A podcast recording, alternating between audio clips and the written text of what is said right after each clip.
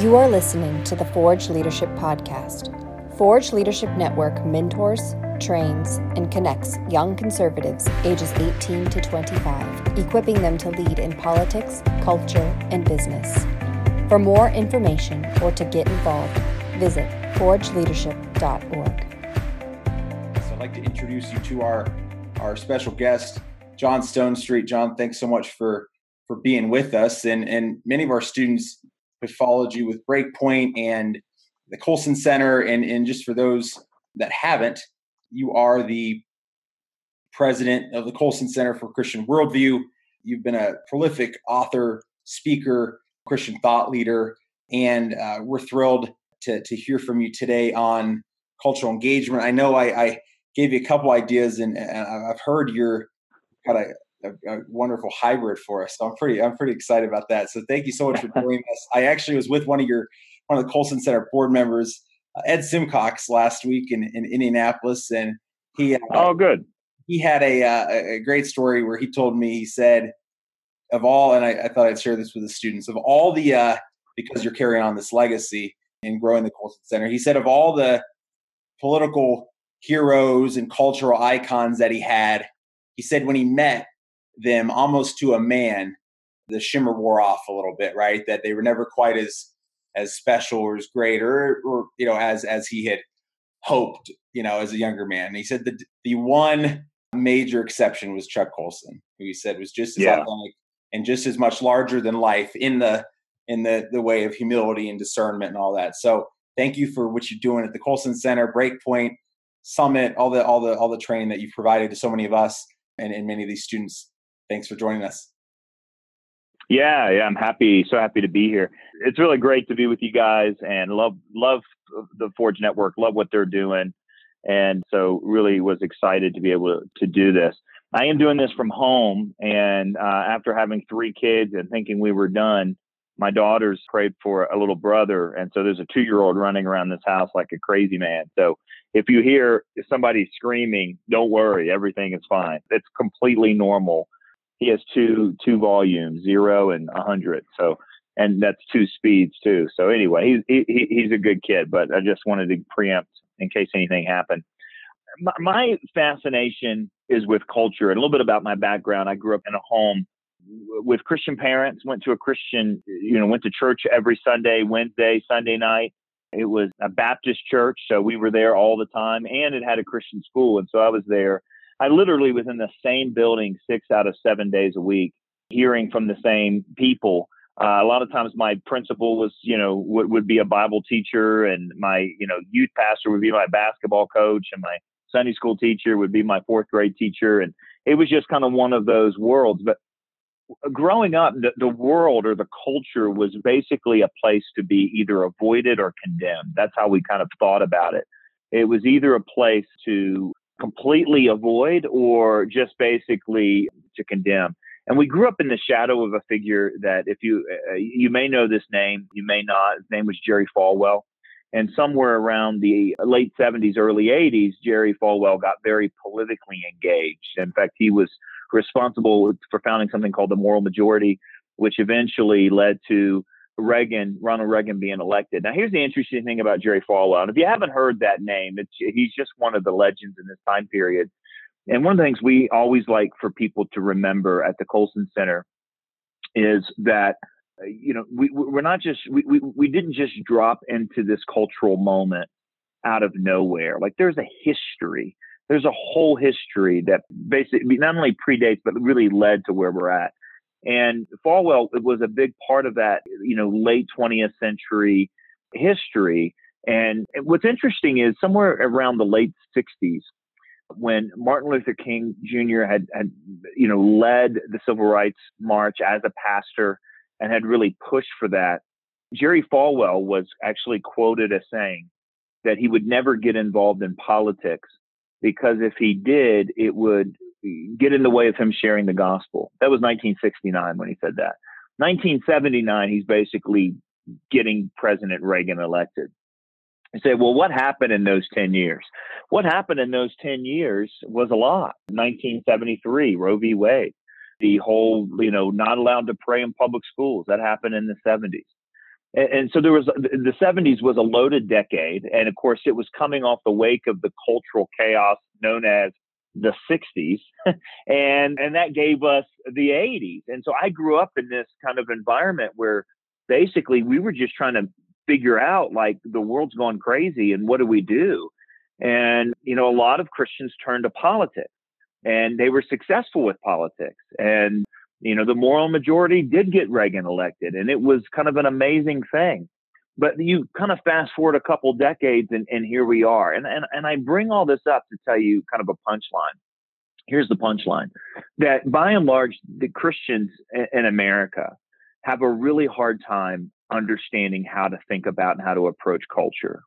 And on the flip side, right now, as we all saw today, just watching the headlines having to do with Chick fil A, or any of the other headlines about you know the evangelical support for Trump or any of the other headlines about almost anything else the larger culture especially right now is deeply struggling to understand Christians so right now there's kind of a equal opportunity offense between the two and I want you to understand there's a whole lot we could talk about. I could give you tons of examples. My favorite example, by the way, of the culture not knowing how to understand Christians was a headline story of the New, in the New York Times years ago and it was talking about a, a, procession in a Catholic church. And of course, what leads the procession is the cross, which is called a crozier. And they actually spelled it when they reported on it, crow's ear. Like they they spelled it crow's ear. A, at that point, you're like, you're not even trying, guys. You know, like you know, give us a shot here. I say all that to say, like, you know, we are in this moment of trying to, to, to understand culture. We could spend a lot of time talking about what the ins and outs are, and I want to get into that a little bit but but I also want you to understand like there's an entire history of theologians and biblical scholars and Christian thought leaders wrestling hard and trying to get a framework for mm-hmm. understanding culture. And there's different schools of thought on this. Some of you grew up in the maybe in the school of thought which was like me, which is the culture is just a bad thing to be condemned, or maybe you grew up in a very politically charged sort of place, which was kind of where you know the school and the church that I grew up became kind of more associated with. And you know, at that point, you know, Christianity it can be confused with being a Republican and being doing Republican politics. Or maybe you grew up in a more social justice where you know Christianity is supposed to change the world, and it's you know what it what it looks like when it changes the world is an awful lot like wokeness. You know, and there's all kinds of different models of this. And, and the fact is, people have wrestled hard with this question. Right now, a guy that has contributed, I think, some very important, uh, uh, some very important things to the whole conversation is a guy named Rod Dreher. And Rod is a blogger at the American Conservative, and he's known for a new book that he has written called The Benedict Option in light of all the massive changes that have taken place in the last 10 or 15 years in American culture, particularly in the further and further ostracization and removal of kind of a Christian ethic, Christian morality from the public square.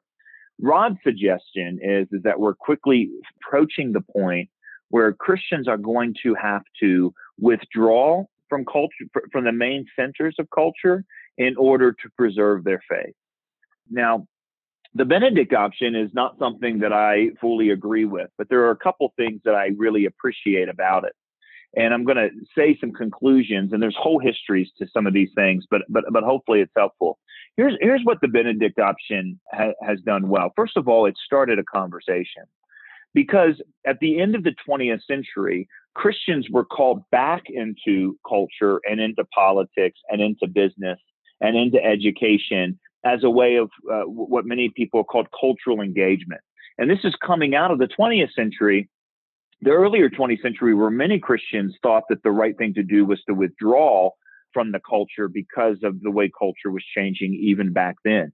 Some of that had to do with race, some of that had to do with evolution, some of that had to do with all kinds of things. And so at the end of the 20th century, it was almost like Christians, evangelicals in particular, got their sea legs again and they were ready to jump back into culture.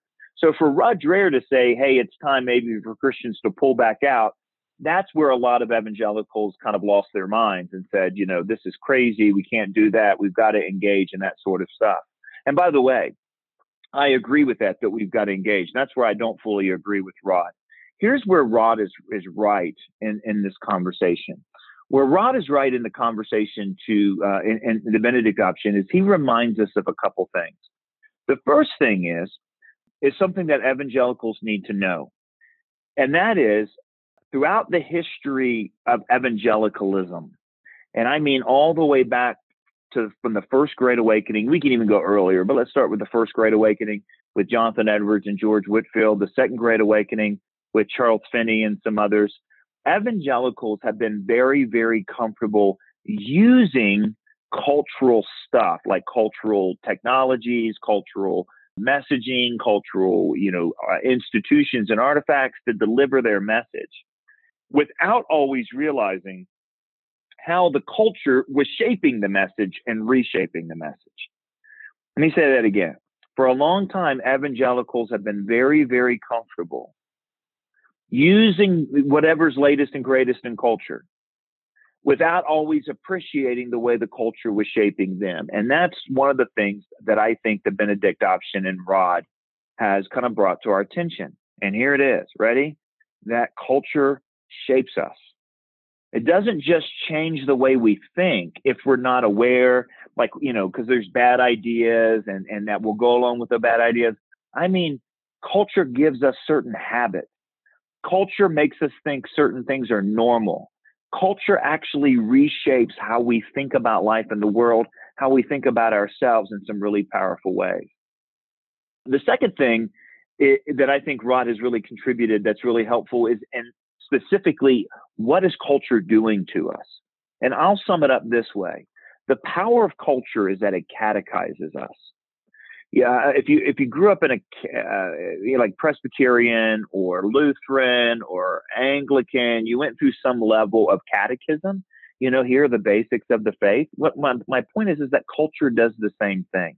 You get into these rhythms and you get into these habits and culture, and culture more than it even claims your belief, culture claims your identity and your loyalties one of the more subtle ways that culture influences us. It influences us in our identity, who we think we are, and our loyalties. What at the end of the day that we're actually going to, you know, kind of fight for, and our, you might say our allegiances, what we're allegiant to. And so I, I, I think that that Rod has a point on both of those things. Now, if that name Rod Dreher is not familiar with to you and the Benedict option is not familiar to you, I just want to catch you up that there's a real conversation happening right now over the approach to culture. I think those two things are really, really helpful. And one of the things that Rod is warning us of is that there's no possible way to engage culture without really paying the price at some level in our identities and our loyalties. One might look at the Chick fil A decision today and go, maybe that's an example of that. But earlier, Adam mentioned a, a, guy that influenced me. He's the guy that is the namesake of the organization that I run, a guy named Chuck Colson. And Chuck Colson spent a significant part of his life calling Christians to engage culture. And it's a really interesting story if you don't know. Chuck Colson's kind of known for having three lives. His first life was as Nixon's hatchet man. He was a special counsel to President Nixon before he became a Christian went into the White House, got Nixon reelected, helped engineer that reelection campaign. And on his way uh, out of the White House, he was going to go back to his law practice, was right when the Watergate scandal was starting to heat up. And a former client of his who had been saved at a Billy Graham crusade shared Christ with Chuck, and he started to to uh, and he trusted Christ. Now it was one of those kind of crazy times. I mean, some of you guys are overachievers, I know, and and this is a warning to all of us. Chuck talks about in his biography having engineered Nixon's reelection campaign. And he's at the reelection party walking around going, What the heck do I do now? Think about it. He was 37. What do you do after you're in the White House at age 37? I mean, what else brings you meaning? What else brings you purpose? Do you go make a lot of money? And he was smart enough to know that that wouldn't fulfill him. And that's really, that's a warning for overachievers like all of you. You, you got to have something continually to live for. And that's actually ultimately what brought Chuck to Christ. Well, Chuck came to Christ and immediately went to prison because of Watergate. which is, you know, not always kind of how a uh, discipleship process goes. But that's how it went for him. He went off to, to prison and, and, and then he got out of prison and he started uh, an organization called Prison Fellowship. Some of you probably have heard of Prison Fellowship. Maybe you worked with Angel Tree. That's really popular this time of year, where you buy presents for you know kids whose parents are incarcerated. But as he started to build this huge prison ministry, and he became one of the great prison reformers in history, really. But as he started to build it, he started to notice two things. Number one is the prison population was exploding. This was the time in American history. In fact, I remember him talking about this all the time. He would say, you know, when I was in prison, and that would have been like 1970 something, he said, you know, there 200,000 incarcerated Americans. And today, and that would have been about 2010 to 35 years later, there are 2.2 million. So the growth was astronomical. And, and here's what he wanted to know what's gone wrong in the culture that has led to the brokenness that we see in the prisons? He was smart enough to know that prisons filling is a fruit, not a root, right? It's, it's, it's a consequence of something deeper that was happening in the culture. And by the way, I think that's true of so many different areas of our world uh, that what we see as crises, the opioid epidemic, you know, you can almost put them into two categories acts of desperation and deaths from despair. What you see there is fruit of a deeper brokenness that's affecting all of culture. And the second thing Chuck wanted to know is not only what was breaking in culture that was leading to the brokenness that he saw in the prisons, but secondly, where was the church? As a student of church history, he realized that the church was always at its best when it was running to the brokenness, not away from it. When it was running into the mess, not away from it. See, the guy that influenced Chuck Colson was a guy named Abraham Kuyper. And I know I'm giving you a lot of names here, but Kuyper was a Dutch theologian pastor, a statesman, a newspaper editor, the prime minister, a university president.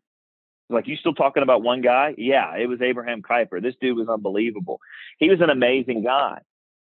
And Kuyper was, uh, again, in the Netherlands, late 1800s, and he deeply influenced Chuck's understanding of the relationship between faith and culture, specifically in two ways. The first is that this, and uh, let me see if I can sum this up for you because it's a very important part of this. Uh, how do I want to get here? This will be fun. Let me give you the two kind of punchlines of of Kuyper. The first one is that the starting point for Christian theology is the lordship of God fully expressed in Jesus Christ. That's where the Bible begins and ends. Now, to understand really what he meant by that, you need to kind of contrast it. When he talked about how the starting point for the Christian faith is the authority of God, the lordship of God, he actually at the time compared it to Lutheranism. Now, if you're Lutheran, don't be offended at me. This is what Kuyper said. I didn't say it. Okay. Kuyper said it. That if you're a Lutheran, remember Martin Luther, Reformation, dealing with salvation by faith alone, that Lutherans in his day, he said, actually saw the starting point of Christianity and Christian theology to be justification. In other words, how we as sinners are made right with God. Kuyper said that's not the starting point, that our salvation serves a higher purpose. The higher purpose is the rule of God that's expressed in creation. In the beginning, God created the heavens and the earth, and it's expressed in the new heavens and new earth. And so everything else serves that purpose of the rule of God. Here's one of Kuyper's famous quotes. He said, There's not a single square inch in the whole domain of human existence over which Jesus Christ, who is sovereign over all, does not cry out, Mine. And that's really the, the punchline of the whole world is that God's in charge and he's fully expressed that he's in charge in Jesus Christ. So that's the first thing that really distinguishes Kuyper. The second thing that really distinguishes Kuyper is what he would call the relationship between nature and grace. Now, when you hear the word nature and you hear the word grace, those are his words, but really what he's talking about is the relationship between creation and redemption. All right. In other words, the, cre- the, the relationship between the world as God made it and the world as God saves it. Now, here's here's what Kuyper was trying to say because different, you can look at different denominations, different theologians, and how they see the relationship between creation and redemption.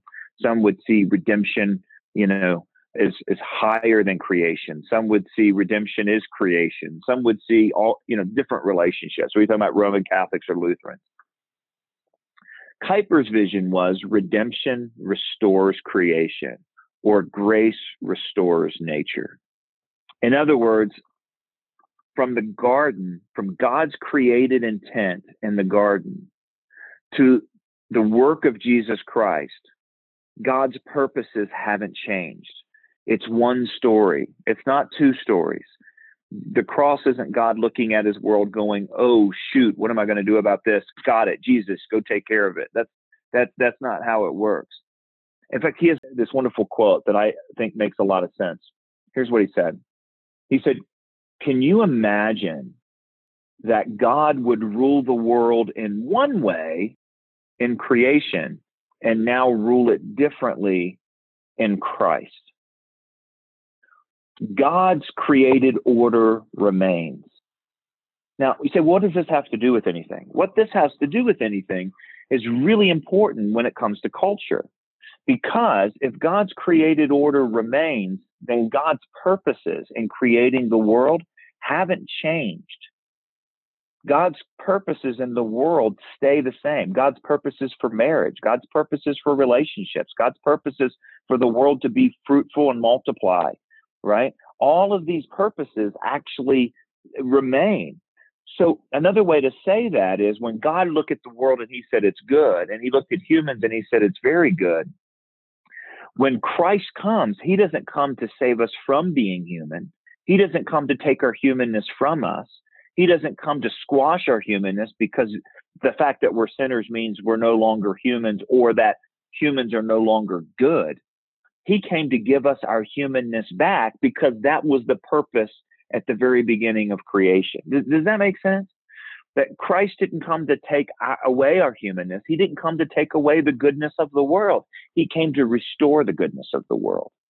Now, the reason I put all that together is, is because it seems like Benedict, the Benedict option, at least as Rod Dreher describes it, seems to be in conflict with Kuyper but but what I suggest is is that Benedict, this idea that culture is really powerful and that it can actually shape our loyalties and all of that sort of stuff, needs Kuyper. In other words, when we look at our culture and we see how broken it is, and we see how dramatically things have shifted, and look, things have shifted dramatically. I mean, the speed at which things went from being unthinkable to unquestionable has been almost overwhelming for many of us. And our temptation is to look at this and throw our hands up and go, all is lost. In fact, several years ago, uh, I wrote a book on same sex marriage. And this was actually before the Obergefell decision that came out of the Supreme Court that mandated it. It was actually before the decision, before the Obergefell decision that made Obergefell inevitable. Uh, but it was after, you know, Modern Family and Glee. So it was inevitable that we were going to get same sex marriage because it had already taken over pop culture and that's how things go. Politics responds to culture more than leads culture. Not always, but most of the time. That's another fight we can have. I, I wrote a book on same-sex marriage with my friend Sean McDowell, and people often are like, "Why'd you write that book?" And I'm like, oh, "I was hoping to make some friends." And so, anyway, that yeah, it wasn't controversial at all. But what was interesting about that is how many people after the Obergefell decision, in fact, even in the middle of this conversation, and writing the book and the research we were doing, I had a pastor look at me and say, John, it's over. We've lost. And see, the temptation of Benedict, the Benedict option, and those that are spidey sense aware of how dramatically culture has shifted and how, how big of a deal it is, the sorts of conversations we're having. And by the way, I'm taking for for granted that you guys agree with me on that. Maybe in the Q and A, I can tell you how dramatically culture has shifted. If you think it hasn't, like it has, and we can talk more about that. I mean, it it, has in, in enormous ways. The point I'm trying to make is, is for those of us that are aware of that, we can actually be confused and think that that's the story of the world.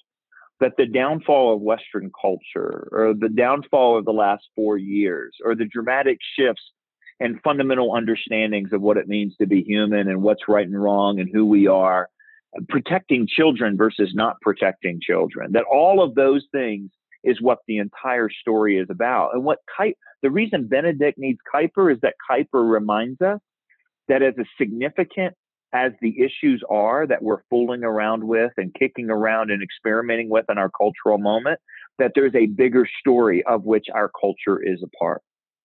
And see, many Christians stand in the culture as if that's the real world and try to rethink the biblical story. What we've got to do is realize that this big biblical story of nature and grace or creation and redemption that's that's held together by the ultimate rule and authority of God fully expressed in Jesus Christ that that is the big story. And from that I've got to understand the journey. Culture is not reality. Culture is what humans do with reality. And God has given us an amazing capacity to do stuff with reality. Here's the crazy part we actually can take our reality in line.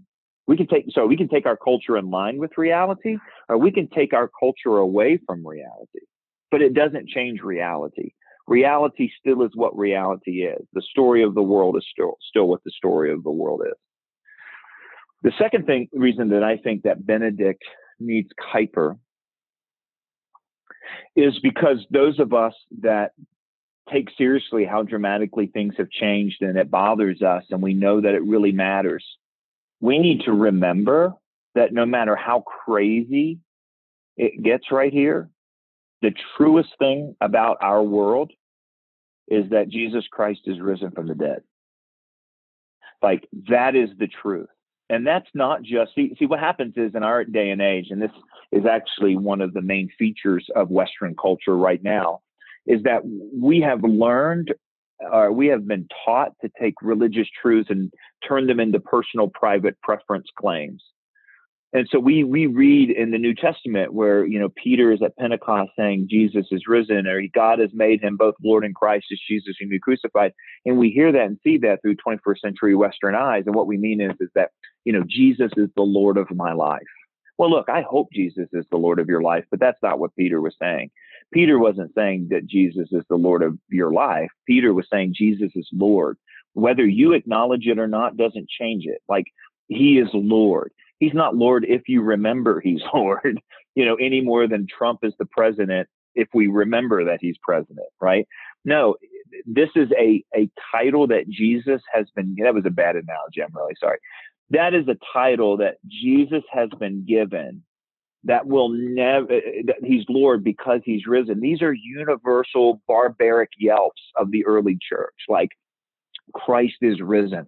And those of us that take seriously how dramatically things have changed need to keep that in mind. And i say this with great humility because you know as we look at the challenges we face you know uh, compared to our brothers and sisters facing down Boko Haram or our, our, brothers and sisters, you know, dealing with some of the ancient Christian communities uh, uh, and some of the ancient Christian communities on the planet facing this sort of beef from radical Islam. I have to say the same thing about them. No matter how crazy it gets, Christ is risen. Christ is risen. Now, I gave you two reasons that I think Benedict needs Kuyper. Let me give you two reasons why Kuyper needs Benedict. And I say this because whether you may have never heard let me, let me give you two reasons why we need Kuyper needs Benedict. Kuyper needs Benedict, and, and I think it's probably good for all of us who, you know, kind of are in these leadership programs and are gung ho trying to run in and change the world for Jesus Christ and, and that sort of stuff. One of the things that Benedict reminds us of is that it is a very dangerous thing to use the how do I want to say it to use the levers of power in a particular cultural moment to drive the gospel forward. Marshall McLuhan taught us a long time ago that the medium is the message. And we have to be very, very careful about thinking. I mean, you, I mean, look, it, it's not just us. Many people don't know that in the first Great Awakening, one of the innovations was publishing salvation accounts in the newspaper. The newspaper was new right? And, and allowing it to go from one newspaper in one city to another newspaper in another city. This was all technology that the first Great Awakening, uh, Jonathan Edwards and Thomas Prince used, you know, to push out the first Great Awakening. I'm not saying it was good or bad. I'm just saying it was different. The second Great Awakening had altar calls. I don't know if you ever grew up in an altar call church. That's how I grew up. But this is a pretty recent innovation in, in Christian history. Now, is there anything wrong with altar calls? I've got some issues with it for this or that or the other. I don't think they're completely bad. I just know that the medium sometimes can be the message. And now we're talking about televangelist empires of the 1980s. And now we get to the 2000s and we're talking about trying to share the gospel on Twitter. What could go wrong? I got to tell you, when I speak, I am always like, hey, if you're on Twitter, you can follow me at such and such. If you're not on Twitter, do not start. Right? Because it's just a terrible, terrible thing sometimes to be a part of. And, and we have to be aware. And when you start talking about political uh, avenues of power, or you start talking about corporate or executive avenues of power, you know, we need to be very, very wary of the way the culture can shape us. And that brings up, I think, the second reason that Kuyper needs Benedict is that, and I didn't go into the history of Benedict. And when you hear it, you're probably thinking monastery and, you know, and that's because that's what it is. But there were two types of monasteries. There was a monastery that really pulled away from the world in which you kind of beat yourself over the back and, you know, stayed away from everything. But Benedict's idea was to pull away from collapsing Roman civilization, pull in all the good things from that time and preserve them until the moment that, that he could gift them back to the larger world. You know, and that includes like technology, that included reading and education, that there was a, a job of Christians to preserve what's good and to give it back to the world. And one of the ways that you had to do that was to remember the importance of countercultural rhythms. As this culture was collapsing, Benedict created this, and you've heard the rule of Benedict and so on. He created this different way of being human and a different way of being human together. That's where Kuyper needs Benedict. Kuyper needs Benedict because you and I, as Christians, should not just be engaging culture, we should be creating and producing counterculture. The way we do leadership should be different. The way we do education should be different.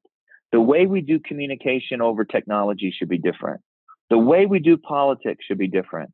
The way we do public policy should be different. The way we use and imbibe Facebook, if we do, should be different, right?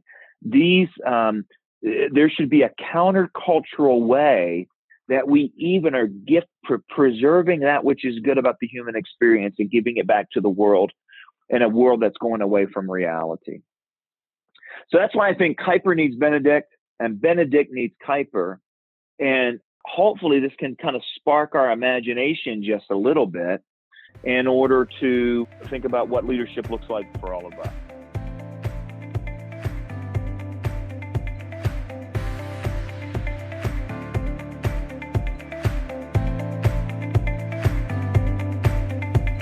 Thank you for listening to the Forge Leadership Podcast.